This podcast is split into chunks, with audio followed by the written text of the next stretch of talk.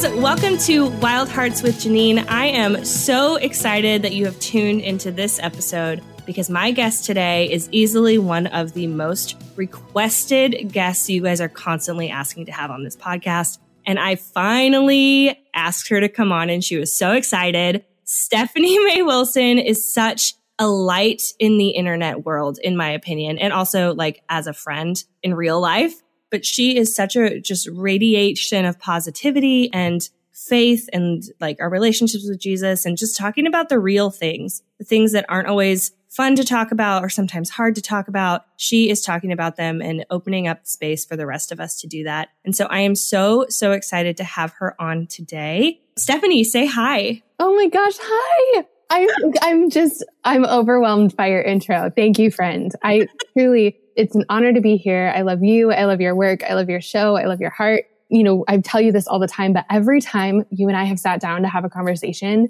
like whether it's over dinner or just, you know, randomly, I feel like God just like shows up in our conversation. Yeah. And really, I have to say, the Girls Night podcast, my show had been in the back of my head for a long time. My husband had been telling me forever to like, you know, you should start a podcast. I think you'd really like it.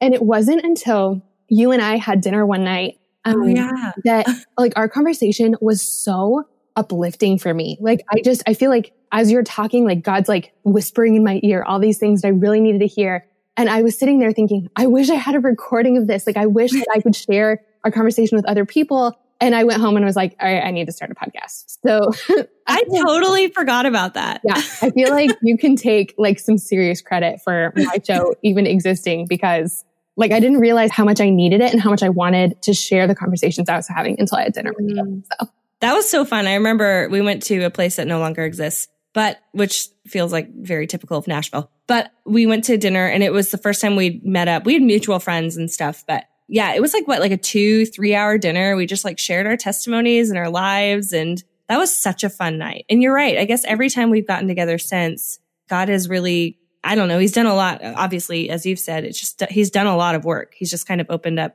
a space once again for us to kind of meet him in a new way or yeah. see something different, go a little deeper. That's so funny. I totally forgot about that. That means so truly. I can picture it like clearly. Yeah. Well, what a full circle moment now to have you on Wild Hearts. Like this is so fun and long overdue. And I'm so excited that you're here. And I'm really excited about what we're going to be talking about today. We're going to be talking about the between places when we find ourselves in those kind of seasons or spaces that are kind of in between what is no longer, but also what is not yet. So I'm just really excited to get into it. But before we do, I have a couple just kind of introductory questions to ask you. Yeah. So we know who you are, but do you want to share a little bit about what you do and maybe like a fun fact, what life looks like for you right now? Yeah. Okay.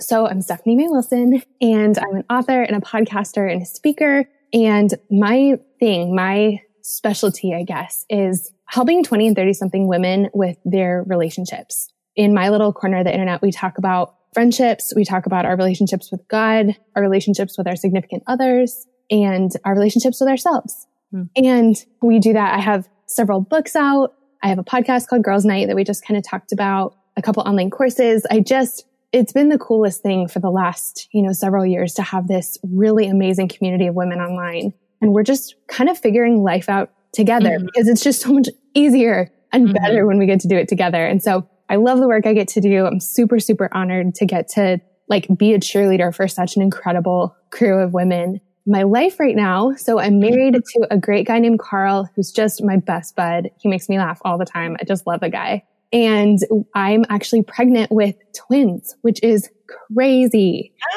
um, it's like so weird saying that because I mean, it was just, we'll talk about this today, I think, but it was a long journey to get here. And mm-hmm. so if I sound like I'm huffing and puffing a little bit, it's because they are getting a lot bigger, like by the day and not giving my lungs like as much room as they used to have. so um, it sounds like I'm like walking upstairs. It's because I constantly feel like I'm walking upstairs. And then a fun fact, I was thinking about this this morning and I was like, oh shoot, what do I choose? Janine, I have never lost a dance off. Wait, I'm sorry. What? like a, like a dance off with a person. Okay. Some of them have been kind of impromptu. Some of them have been, you know, more casual. Some of them have been like, like official, like where you have to sort of like register and enter and there's a prize and stuff. But I've, I've never lost a dance off and I've been in several. So that's something that you might not have known about. I have, yeah, no, I definitely didn't know about that. And is there video evidence of any of this? I don't know. I mean, it's possible. I think maybe better if there's not, you know, uh, but, but there, there might be somewhere, somewhere deep on someone's cell phone somewhere, like at a wedding yeah. or something like that. But yeah. Um, I feel like I need to challenge everyone to like just do a do a deep dive and try and find that because oh I would love it. That's amazing. I, that is not something I would have ever expected. that's that's awesome. Well, I mean, I do. So in growing up, I wasn't really on any like sports teams or anything. My thing was dance, and in high school, I was really I was on my school's dance team, and that was like a really awesome, you know, really focused, really intense thing that I did for a long time. But the dance offs are like definitely not like pulling from my training at all. They're just fun. But yeah, I yeah, I'm I'm not shy about accepting a challenge and uh and I tend to win. So just saying. That sounds like my dream. That just sounds amazing. I love dancing. I'm not great at it, but like it's all about like the heart behind it, in my opinion. So yeah. that's amazing. it made me way less technique and like way more commitment. Like I'm just yes. Yeah. oh, that's hilarious. That might be my favorite fun fact I've ever heard, simply because it's I could not have ever anticipated that coming out of your mouth, which is so funny. That's awesome. I think so. so I know we already talked about how we know each other. We basically met. It was like halfway through on the internet, halfway through a mutual friend. Yeah. Okay. So that's how we met, which is really fun. Shout out to Caitlin. Yeah. well, one more question for you, simply because, you know, if you've ever listened, which I know you have, and you know my story, I love traveling and I know you do too. So where is your favorite place you've ever been, or maybe a place you're hoping to go, or both? I'm to do both because I can't pick. I'm like Perfect. you. I have just this crazy sense of wanderlust. I yeah. love, love, love travel. I think that it's a kind of a gift from the Lord that I'm pregnant in a time where I couldn't travel anyway. Mm. Like this overlap of, you know, travel being just totally not an option. Yeah. It's nice that it's not an option for two reasons in my life. It's making it a lot easier for me to accept because I would be so like itchy to, to hop on an airplane otherwise.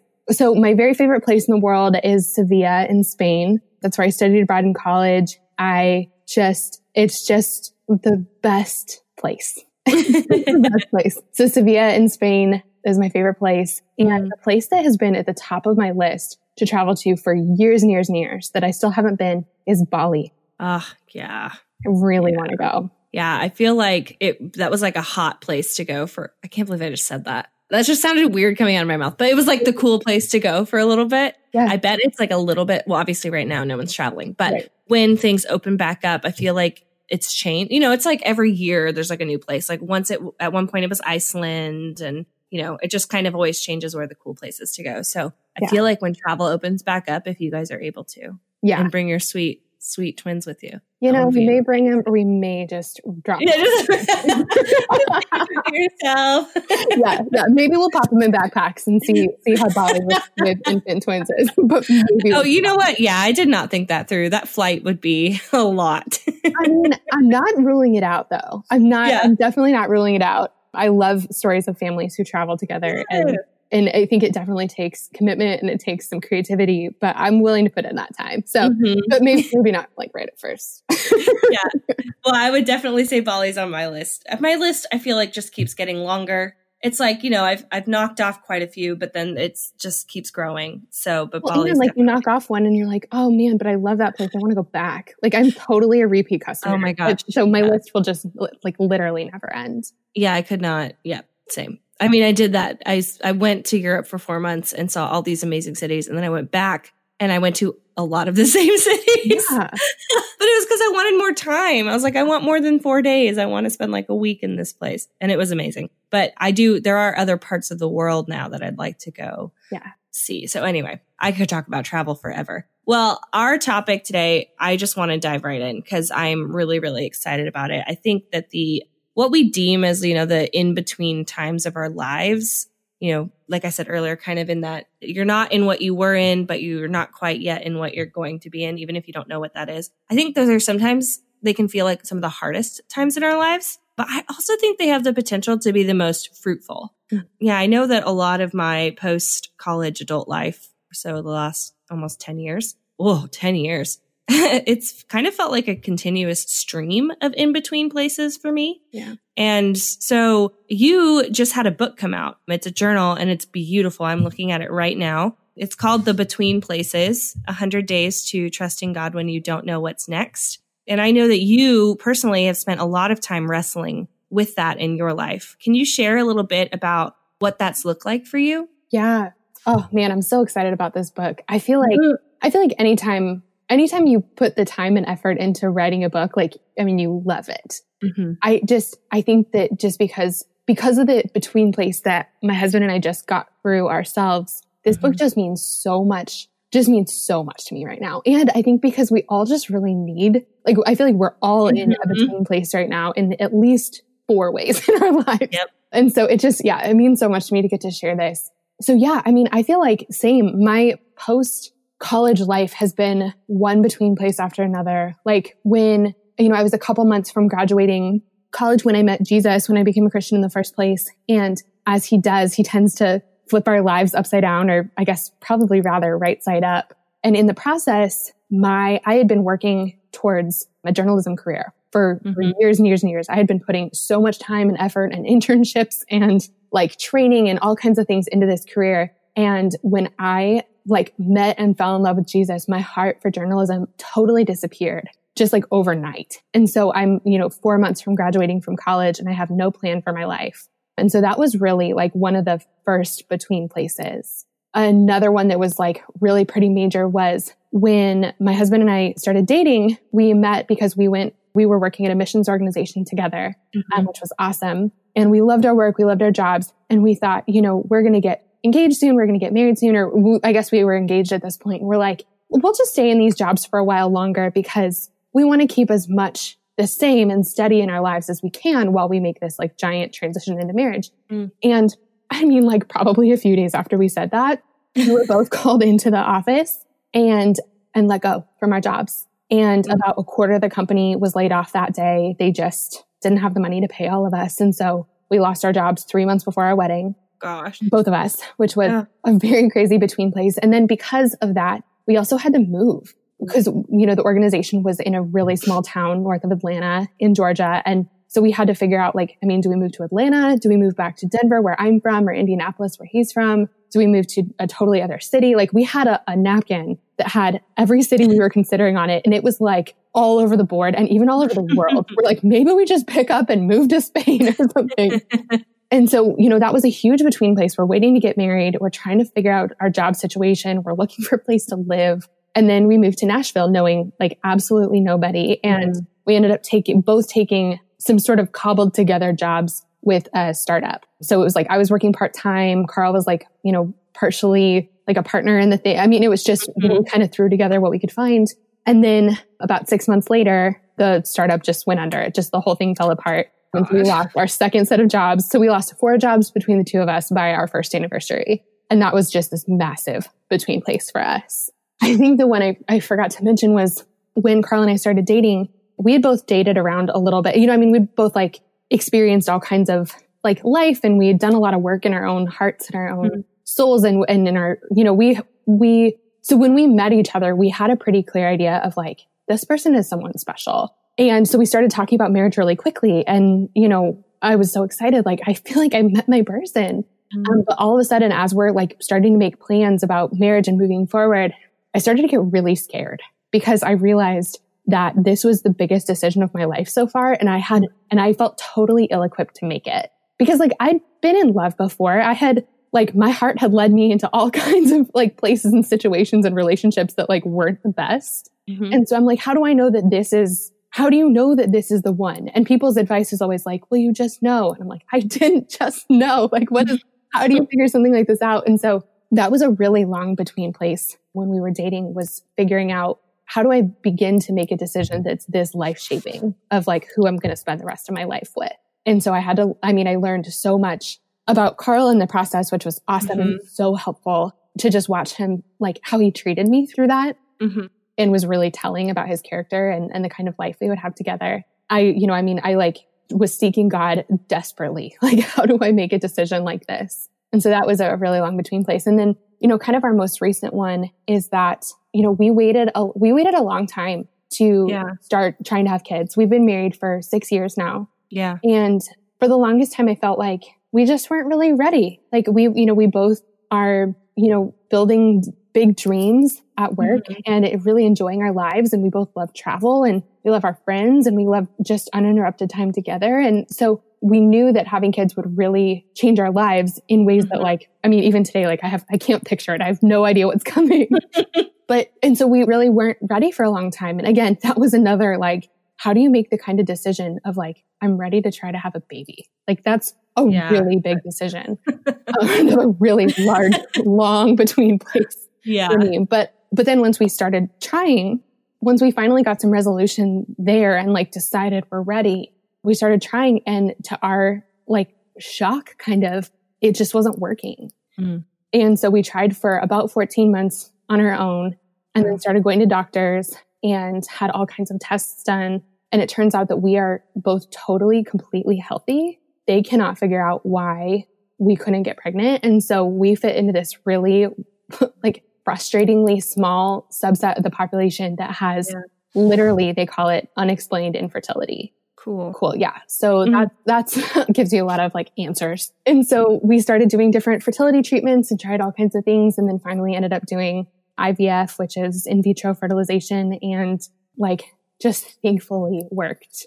And so now, yeah, we're pregnant with twins, which is so exciting and wonderful. And God's just nuts in the way that he orchestrated mm. that whole thing. But yeah, I mean, I really, I totally hear you. I feel like every moment since like a couple months before graduation has just been this massive between place. And even before that, like if you're going through a breakup or yeah. uh, like heartbreaker, you're trying to figure out if you're, you know, where you're going to college in the first place or if you're, you know, picking a major or you're, or maybe you're in a job right now and you're like, this isn't what I want to do with my life, but mm-hmm. what do I want to do with my life? Like, I just feel like we all are asking so many questions mm-hmm. and trying to figure out like where God is in the questions and what he wants for us is so trying and tricky. But you're right in that.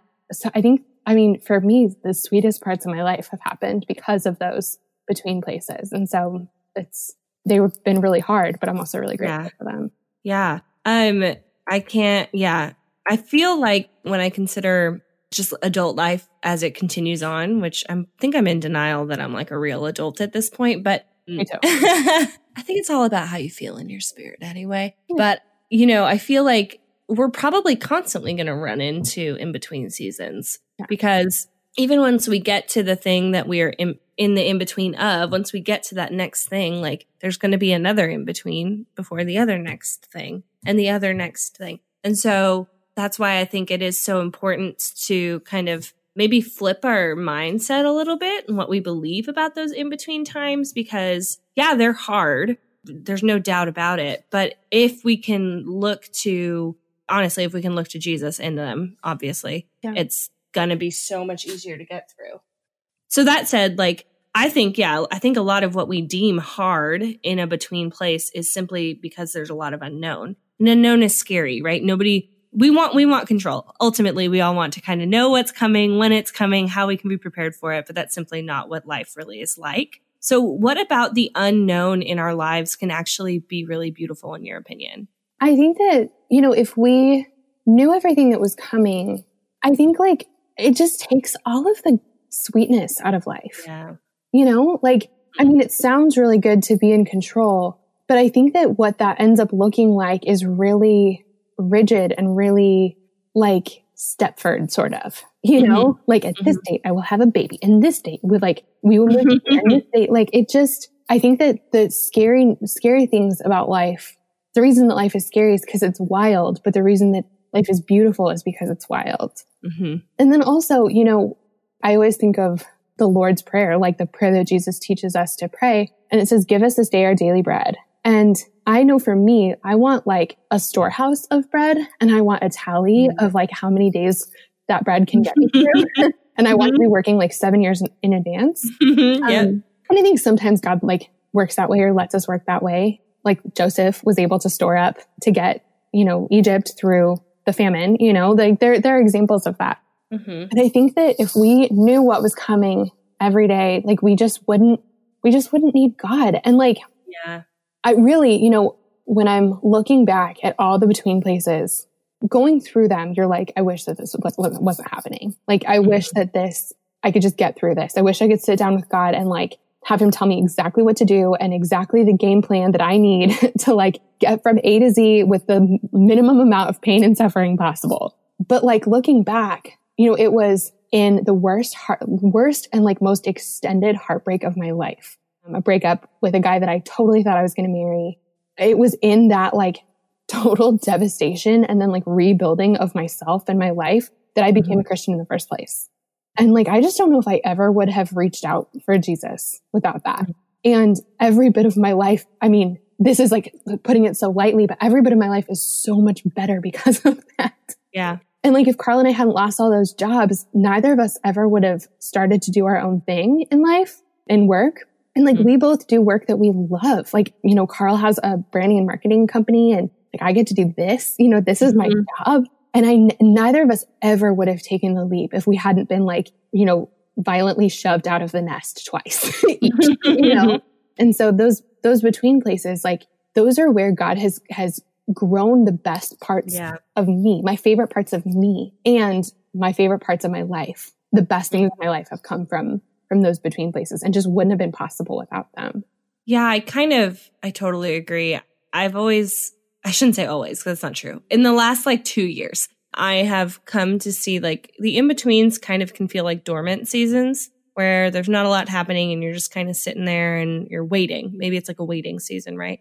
And yet God is doing stuff. Like it might just be just below the surface yeah. where we can't see it, but then all of a sudden God like shows up in a way that I don't think if we had the the control and the foreknowledge that we think we want, you know, we wouldn't have been able to see him show up or we wouldn't have heard him or we wouldn't have, you know, heard him ask us to do something and then said yes and that yes could have changed our lives. Like there's so much that can happen in the space that can feel really uncomfortable. It's I just think it's like almost like a breeding ground for God to do something really awesome. Yeah. And like, you know, I mean, this is sort of a cliche example because I feel like everyone uses it, but it is kind of like a caterpillar turning into a butterfly. Yeah. You know, yeah. like you're, it seems like nothing's happening in there, but you're being totally transformed. And like, mm-hmm. you know, I think about that with this, you know, fertility journey we've been on all, you know, for those two years, I was asking God, why is this taking so long? And like, mm-hmm. we couldn't find any answers.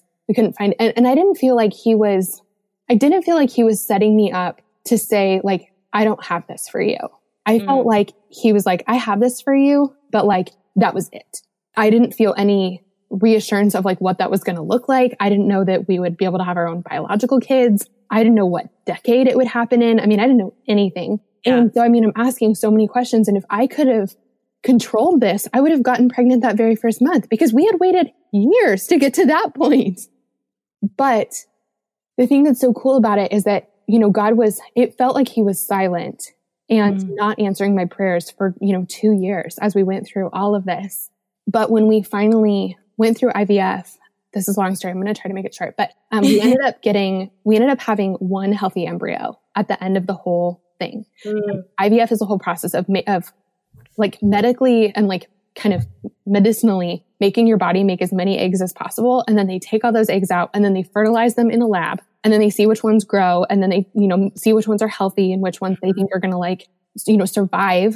and crazy. And your hope, I know it's medicine is amazing.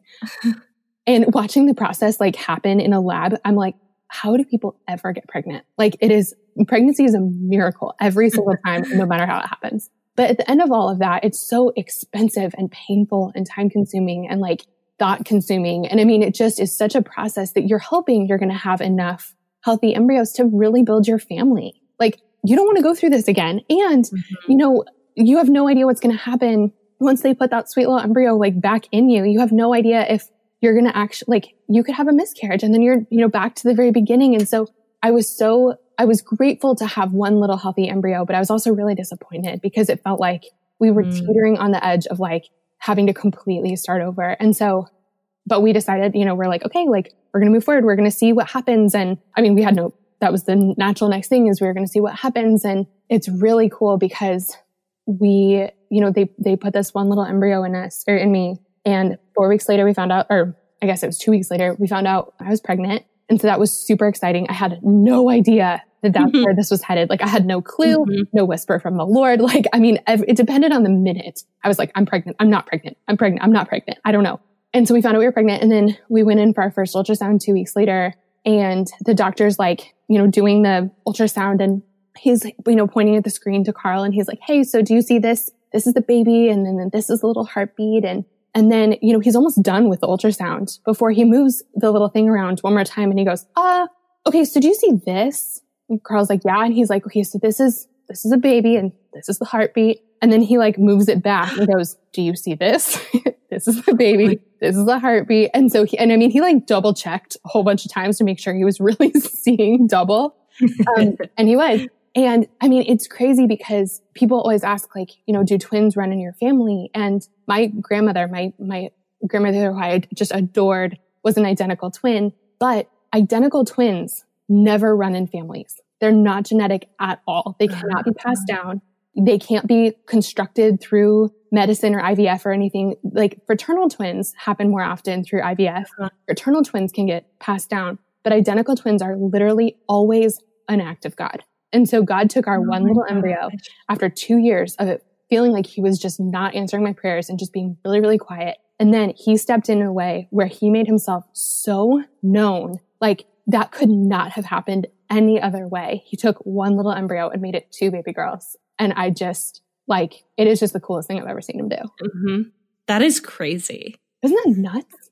that is so crazy. Okay. Well, so since you brought up IVF, I'm going to, I'm going to go with a different question. I'm going to go in a different order really quick. I know that as you've shared, you, you wrote the majority of the between places while you were on this journey but I know it was a struggle, right? You had a struggle in there where trusting God wasn't as easy. So what was it like writing a book about trusting God while you were simultaneously struggling to even do that? Yeah. You know, I think that I think that writing the prayer journal helped me in a lot of ways because it helped me like so I mean, as we're going through this, I found myself kind of in the same place that I found myself in in every other between place. I'm frustrated. I feel stuck. I'm heartbroken in, you know, in some way, shape or form. Um, I feel like God is not doing what I want him to do, which is really frustrating. Mm-hmm. I think I, I a little bit feel abandoned by him. And, and I'm just, yeah, I'm just really confused. Mm-hmm. And in all, like every other time I've felt this way, I've gone through kind of a similar process where I end up like it's kind of easy to trust God at the beginning. You're like, no, no, no, it's going to be fine. It's going to be fine. And then the longer something goes on, the more you're like, okay, like I expected you to step in here like mm-hmm. a while ago. So where are you now? And I think that the question I always come back to is like, do you even care? Like, do you even care about me? And do you have a plan? Because I believed that you have a plan, but now I'm just not totally sure. And in those moments, I've noticed that very few things help me when people like platitudes or like encouragement from people where they're like, everything happens for a reason. Like anything that goes on a bumper sticker, anything you see on Pinterest, like those things do not help me because mm-hmm. I feel like I'm walking on such slippery rocks at that point. Like I'm, I, life feels so unsteady but beneath my feet. And I feel so disappointed by what I was, by not having, like, by the fact that what I wanted to happen hasn't happened. Yeah. That I need something stronger than that. Mm-hmm. And so I always, I mean, in every between place, like, you know, wondering what God wanted me to do with my life, losing our jobs, trying to figure out if Carl was the person I was supposed to marry, trying to figure out if we were ready to have a baby, wondering why it wasn't working. I always end up back in my Bible, almost mm-hmm. having, in a way, having kind of burned my faith down. Like being like, wait a minute. Okay. I can't even remember anything. Like God, I can't remember who you say you are. I can't like just, I just need to start over. Can we just, can we go back through this from the beginning? Mm-hmm. And I find myself being asking like, God, who are you? Who do you say you are? And mm-hmm. not who do other people say you are? Who do you say you are? And then who do you say I am? And then what mm-hmm. do you say about the future? Like, what do you actually promise me? Not Pinterest quotes, not out of context Bible verses. Like, I want to know what your word says I can count on. Um, mm-hmm. And I end up sort of building, kind of building my faith back up in every between place. But it's, it's really been the coolest thing because every time I've done that, like I just feel like my trust in God gets stronger. Yeah. Um, and so that's a lot of what I was doing. And then as I was doing that, I started writing down the verses that I was finding and the truths that were actually bringing me comfort. And that's kind of how, how the between places started. And another thing that really helps me is looking back at where God has been faithful in the past. Yes. And mm-hmm. I just, I cannot look at my life and go like, I, like he's dropped the ball. Like there's just mm-hmm. never been a moment where he's dropped the ball. He's, he's like held on to the ball a lot longer than I wanted to sometimes, but like he always pulls it off. He always, always has something better than I could have planned on my own. And, mm. and so I think that, you know, that's another thing that I really held on to throughout this whole thing. And so in writing the between places, I'm thinking like, okay, where has God shown up in the past? How do I know he's faithful? Like what things do I need to hear in this season? Like what is actually bringing me comfort?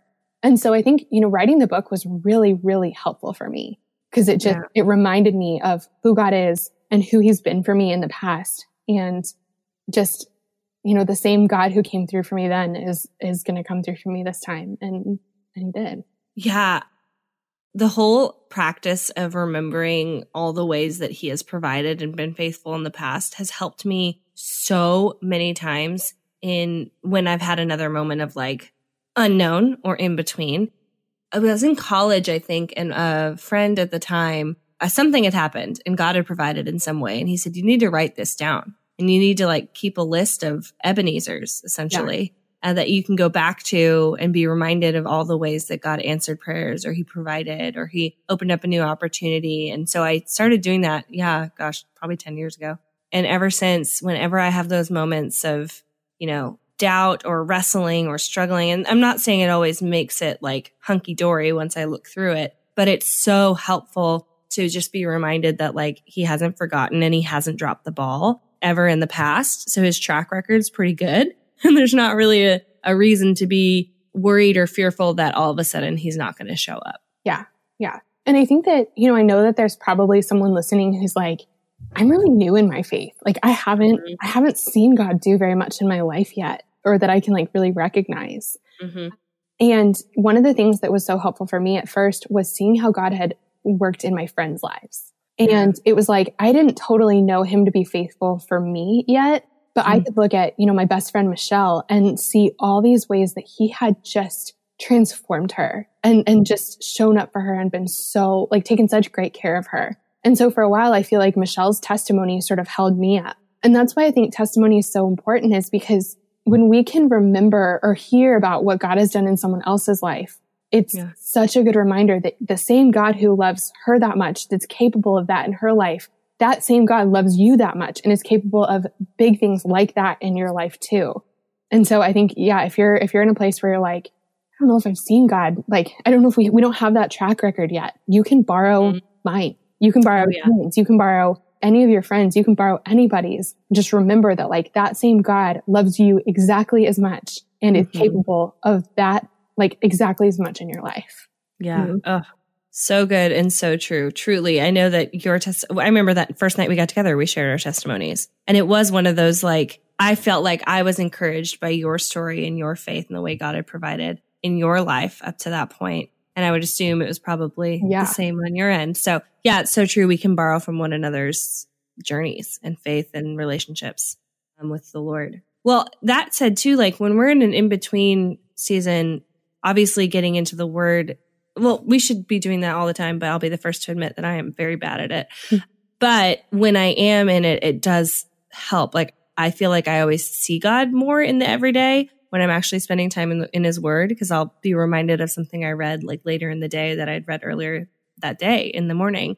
Or I'll hear him in, in different ways simply because I'm prioritizing the presence, which I know is actually, I think that's what we talked about on the, one of the episodes I did on your podcast, which I should probably go back and listen to because it would probably be very yeah. encouraging to yeah. me in this season. but what role can prayer play in our lives in an in between season? I think that it, it helps us like it reminds us that we don't have to do things alone.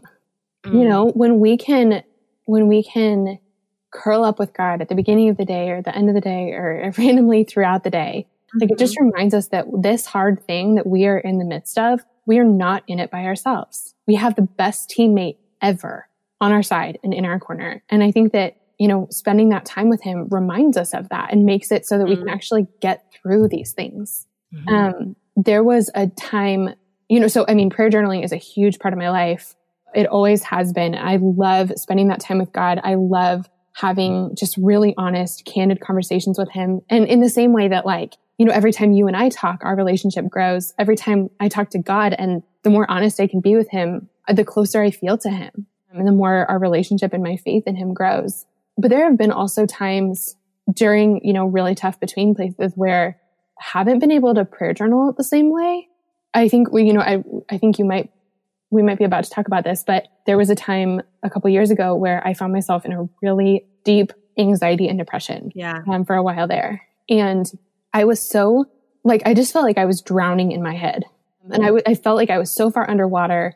I couldn't, I didn't have any perspective. I couldn't like formulate my thoughts. I couldn't really ask for help in the way that I normally would. Um, and it was mm-hmm. weird because it was like this time when I desperately needed God was a time when I couldn't reach out to him the same way I always did. But I just, I, I needed to not like spend more time in my head than necessary. And so prayer journaling mm-hmm. wasn't that helpful for me in that season. But something that was really helpful, which I share in, in the book is that I ended up writing down a list of prayer requests. And it was, mm-hmm. it was just a list. It was things I went through my head and my heart and my life and gathered up everything that I knew I needed God's help with that I just could not carry on my own. And I, I just made a long list of God, mm-hmm. will you please do this? Will you please do this? Will you please help me with this? Will you please heal this person? Will you please whatever? And every day for the longest time, I would go for a walk and I would have my list in hand. I had it on a piece of paper and I would read my list out loud. And mm. sometimes I would elaborate on the prayers, but other times I would just pray them. And it was so comforting to me to know that every day, like systematically, I was taking these things that were weighing me down and handing them over to the one person who could actually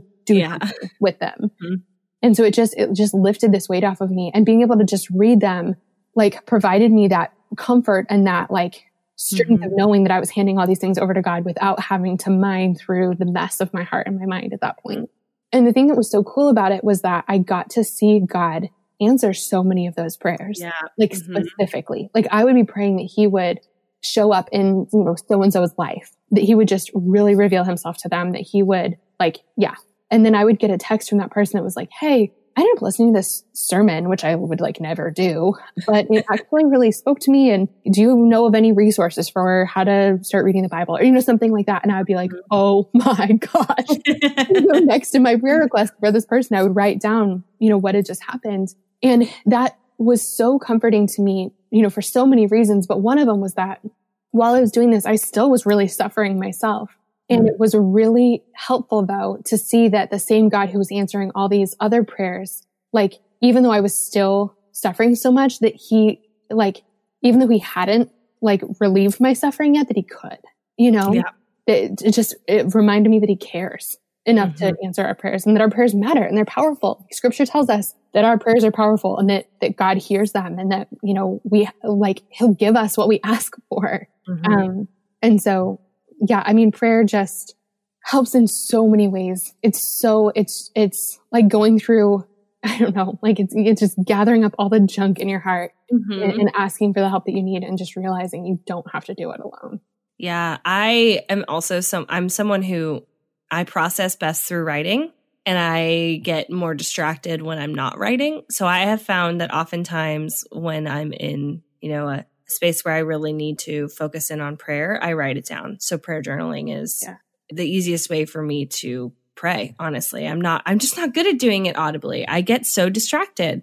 But a huge benefit to that, other than, you know, being able to stay focused is that then you can go back and read the things that you prayed about or prayed for or the, or the yeah. situations you prayed for and see how God showed up. Yeah. It's just like tangible evidence that he hears our prayers. Yeah which is so beautiful. And I think that's a really cool thing about your book is it's a journal. Like you're prompting me as I'm working through it and anyone else who uses it, you're prompting us to to journal and essentially write out prayers, which is so beautiful. And it those are going to I mean, I don't know, I'm just really expectant that I'm going to be able to look through what I'm writing now, you know, 6 months a year, 10 years from now and see what God did. Like you are creating, I think that's so cool. You have created a space for women or men, whoever buys the book, but you've created a space for people who love the Lord to be able to look back and see how he provides, therefore creating Ebenezer's. where that we'll be able to look back on for the rest of our lives. And I just think that's really beautiful.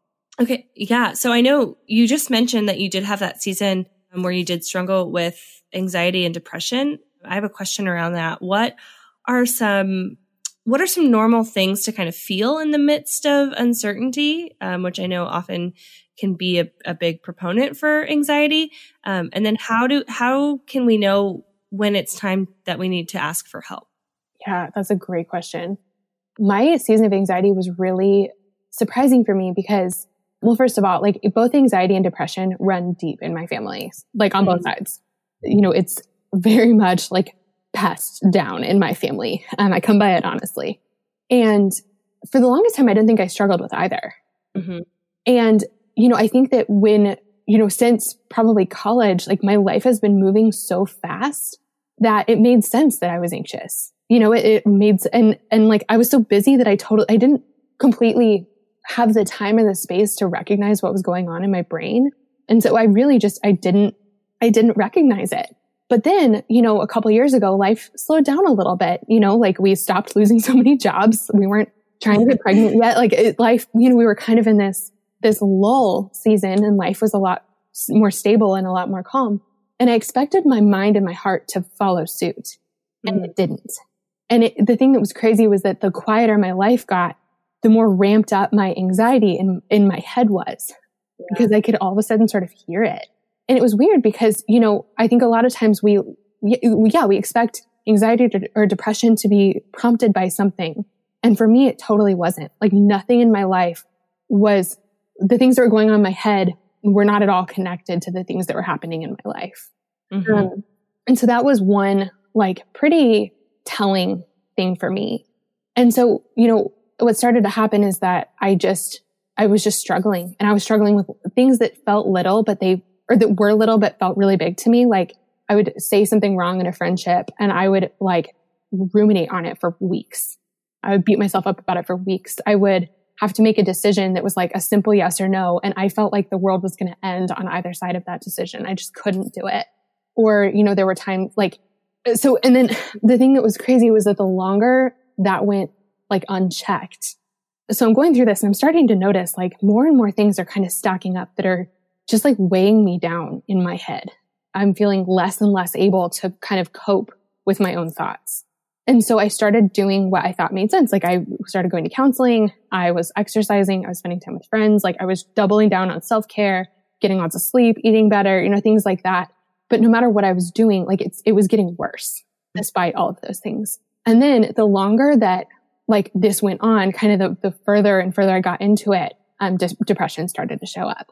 Mm-hmm. And it felt like, I mean, I was like, I felt like I was like grieving. Like I felt like I had lost someone really, really important to me. Like I felt like I had a broken heart and nothing in my life had happened to make me feel that way.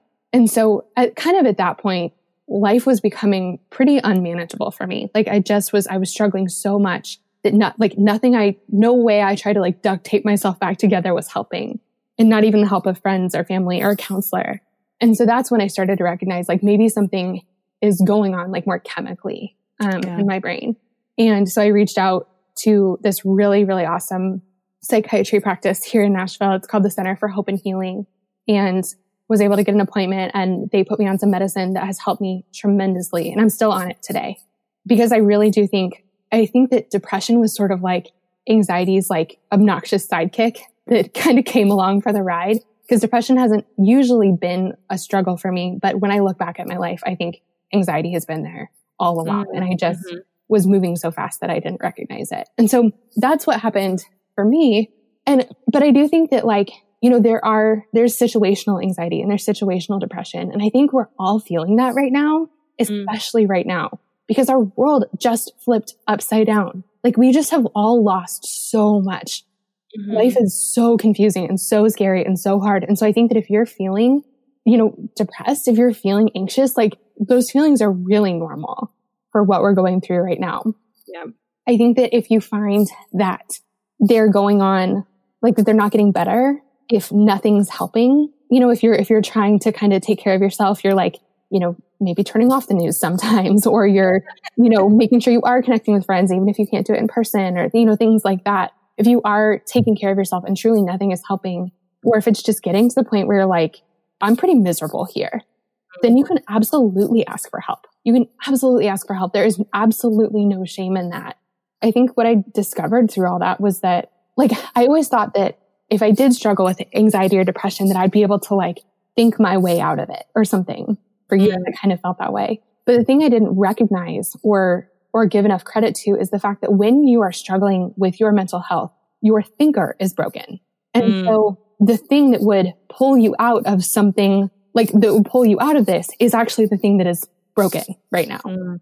And I, I mean, I just literally couldn't. And so just know like this is, it's super common. It can be hereditary. It can be situational. Even situational depression or anxiety can totally, like you can totally ask for help for those things. It doesn't have to be something you've struggled with for your whole life. Like there are times when we're going through things that we just need like an extra leg up.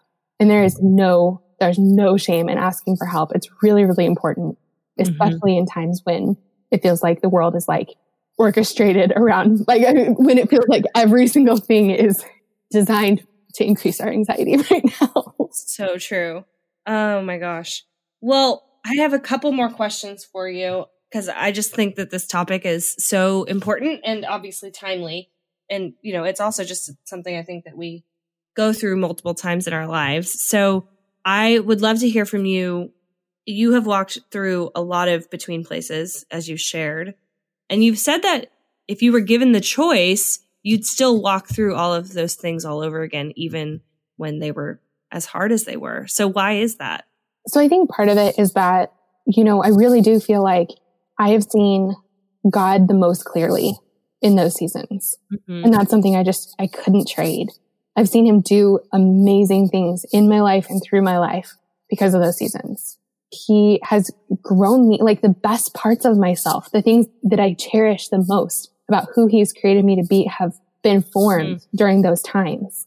And really, yeah, the best parts of my life wouldn't exist without those things. And so that's, I mean, a huge part of it. But then the other thing is that when we've gone through something, if we're paying attention, mm-hmm. then we are equipped to be the exact right person that someone else is going to need when they're walking through that thing too.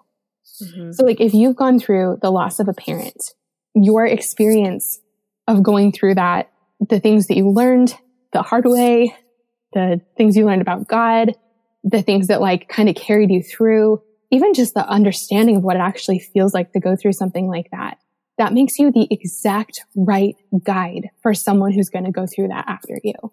And I think that I'm, I'm really seeing that in my life. I, I mean, I've seen it in all different times, like going through job loss. I end up being the first person that people call when they lose a job because I've been there and I don't take that lightly. Like that's such a gift.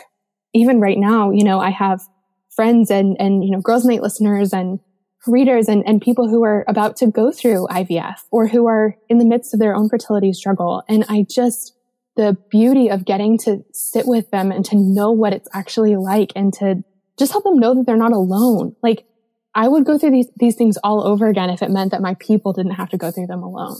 Mm-hmm. And I know that that's easier to say like in theory or when you're not in the midst of it, but yeah. just, it's happened enough times that, yep. and I've got like, God has used these things in big enough ways that like I really am willing to walk through hard stuff. If it mm-hmm. means that one, I get to see him so clearly in my life that he grows me so much and does such beautiful things, but also that like my people don't have to do this alone when it's their time. Mm-hmm. Yeah. And I think, I mean, for any, anyone who might find themselves in an in between season, like, or space in their lives, like, you know, for anyone who's listening who might find themselves in an in between season or kind of space in their lives, like this might sound really great, but they might not be feeling it, you know? They might not be like, yeah, yeah, yeah, I'll just hold on to XYZ while I get through this. But honestly, you can borrow from kind of like what you said earlier, borrowing the faith of friends and family and loved ones, like borrow from those of us who have been through either the same or similar spots and know what that unknown feels like, know what that struggle feels like, and like lean into that, lean into those people around you who might be able to speak into it. And yeah, and ask for, ask for help, ask for prayer, ask for support. Those things are so important. thank you for sharing so much of your life and your in betweens with us today. Like, cause that's vulnerability and vulnerability isn't easy, but it's so beautiful. And it really does open up space for the rest of us to be vulnerable as well, which is such a beautiful thing. And I think God absolutely loves that because it means we're bringing things that are difficult into light. And that is where God, he can do so much. And so thank you for sharing so much of your life with us. Oh, well, thank you for asking and thank you for having me. And I mean, it really is just a gift to get to talk about the things he's done, especially because, because you're exactly right. I know that my, like I've gotten through some of these really hard things by seeing how God showed up for other people. And so anytime I get to be like, listen, I promise he is faithful. I promise he hasn't forgotten you. Like I promise he has not dropped the ball and he's not going to drop the ball.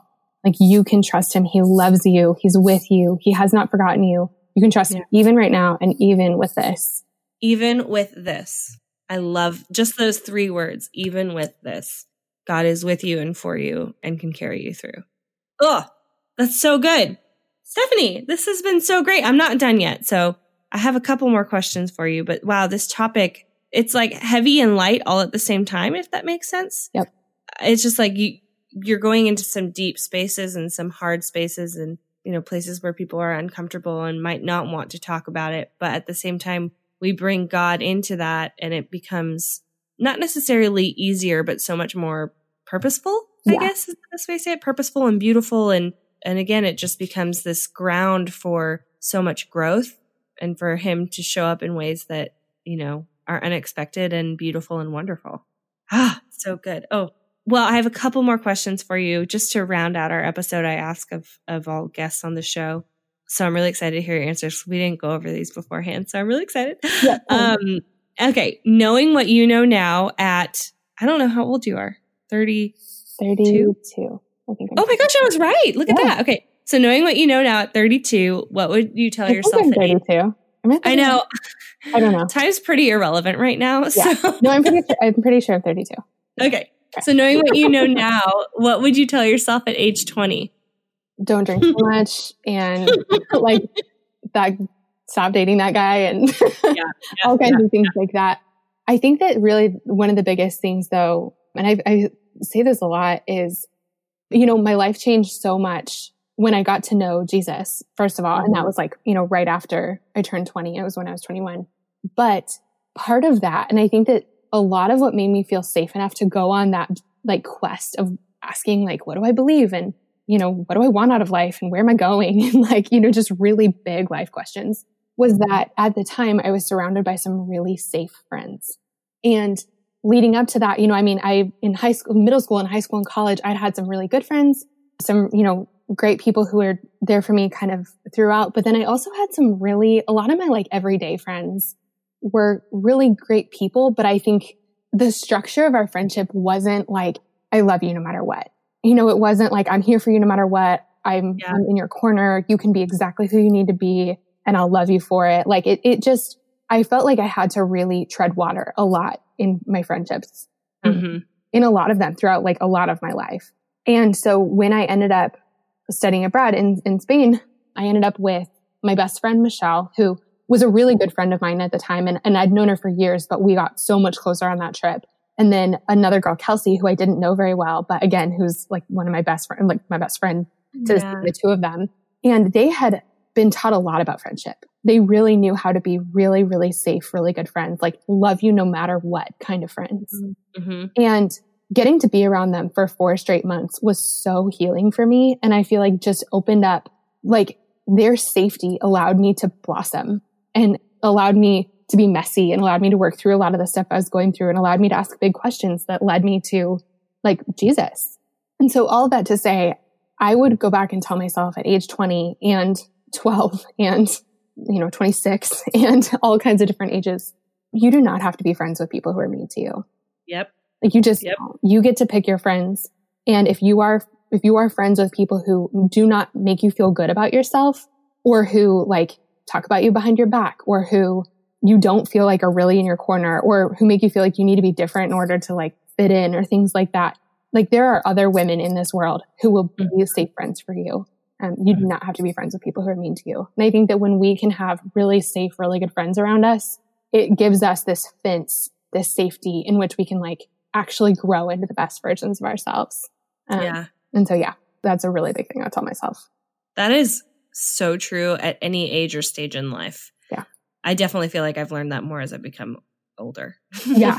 I'm in denial about age, but yeah, definitely you get to a point where you're like, oh, I don't have to put up with this. yeah. Well, I mean, it's a lot easier when you're not in school with someone, you know? so true. So like, So it's, true. it's a little different when like the person's your roommate. Mhm. Trickier. But I guess if you're in a situation like that right now, I'll say it gets better. Yes. You won't always be trapped with people. You know, you get to choose a lot more as you get older and have more Yeah. independence. But yeah, just decide carefully who you want to have around you and you will be so much better. And every part of your life gets to grow so much more fully when the Yeah. people that are around you are like actually in your corner and actually Yes. people. Yes, that is solid. Solid advice, everybody. Okay. Who or what is inspiring you lately? Taylor Swift is inspiring me lately. Yes. I just, I really, I really like her. I think she's just an incredible artist. Um, Yeah. She's an incredible songwriter. She has this ability of like feeling things deeply, which is brave, and then putting Mhm. those things into words that make us feel known. And I love that.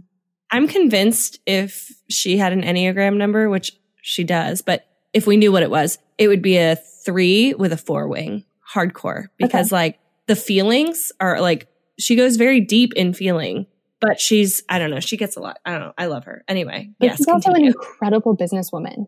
Like, Yes. and that is so, like, she is amazing. The things she's been able to Mhm. create, like her business sense, like she is a savvy, like just incredible, incredible, like powerhouse of a woman. Yes. Yes. So yeah, Taylor Swift. Big fan. Yeah, I couldn't agree more. Her latest album uh, that just came out last month, this month, I don't even know when it came out, but I am like in love with it. It's so different than anything she's done. It's a little reminiscent of an older album, Mhm. but like I just think it's her storytelling abilities are just Yeah. unmatched in my opinion, especially right And now. like wordsmithing. Like, I'm like, how does she, I mean, she just has the ability to string words together in a way that like has, I mean, I'm a writer, you're a writer, and I look at that and I'm like, how do you? it is pretty incredible. Yeah. okay, I've got one more question for you. Because this podcast is called Wild Hearts with Janine, I'm often sitting down with friends and talking about different topics that mostly my friends are much more eloquent about or have more experience with. But in your opinion, what makes someone a wild heart? When I picture someone who has a wild heart or who is a wild heart, I picture a woman who's just totally herself and like exactly who God created her to be, having taken off all of the junk that like of like who she's supposed to be. You know, she's Yeah. done the work. She's she's gone through the process of peeling that stuff back off.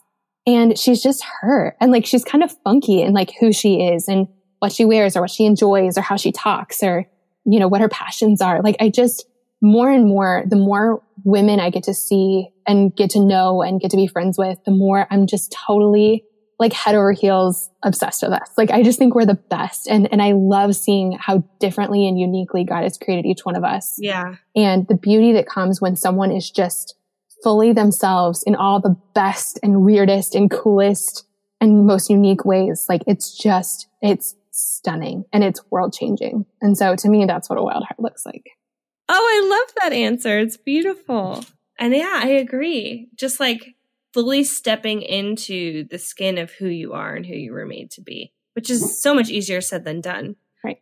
But when we yeah, yeah, go for that. It's a lifelong process for sure. Yes, lifelong process. Absolutely. Yeah, but yeah, oh, that's beautiful. I love that picture of just like letting go of all the other stuff, what the world says we should be, or even what like my family says our lives should look like, even the like expectations we've put on ourselves that might not be fully what we're supposed to step into. I love that. That's a beautiful picture. Thank you. I'm like, feel like I, I'm on my journey toward that. So me. I, I we all are, aren't we? Uh-huh. Stephanie, this has been wonderful. I am so glad to have finally had you on the podcast for no other reason than I just took too long to ask. but this has been such a gift and you you are such a gift to so many. Thank you for again opening up space to talk about the real things and always pointing us back to Jesus in the midst of that, even when it's hard. Thank you for writing this book. I am in love with it. First of all, it's just aesthetically very pleasing. It's gorgeous.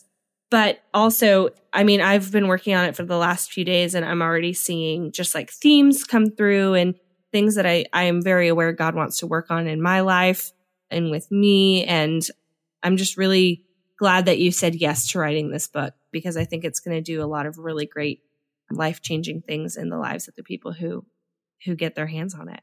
So that being said, where can people find you and where can they get this book? Yes. Um, well, first of all, thank you. I love you so much. I, I you were such a gift to me and I'm super honored to be on the show. I'm just such a huge fan of you. And okay, so the book, I think the easiest place to find me is actually probably Instagram at Esme Wilson, M-A-Y, Esme Wilson on Instagram.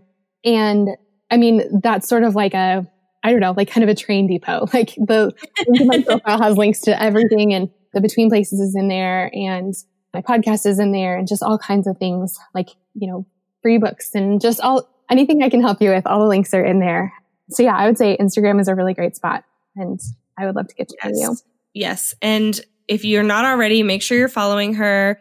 She has really amazing content and books and courses and so much really great stuff that I'm sure would be just a blessing to all of you who are listening. So, Stephanie, thank you so much for being on the show. It has been such a joy and such an honor.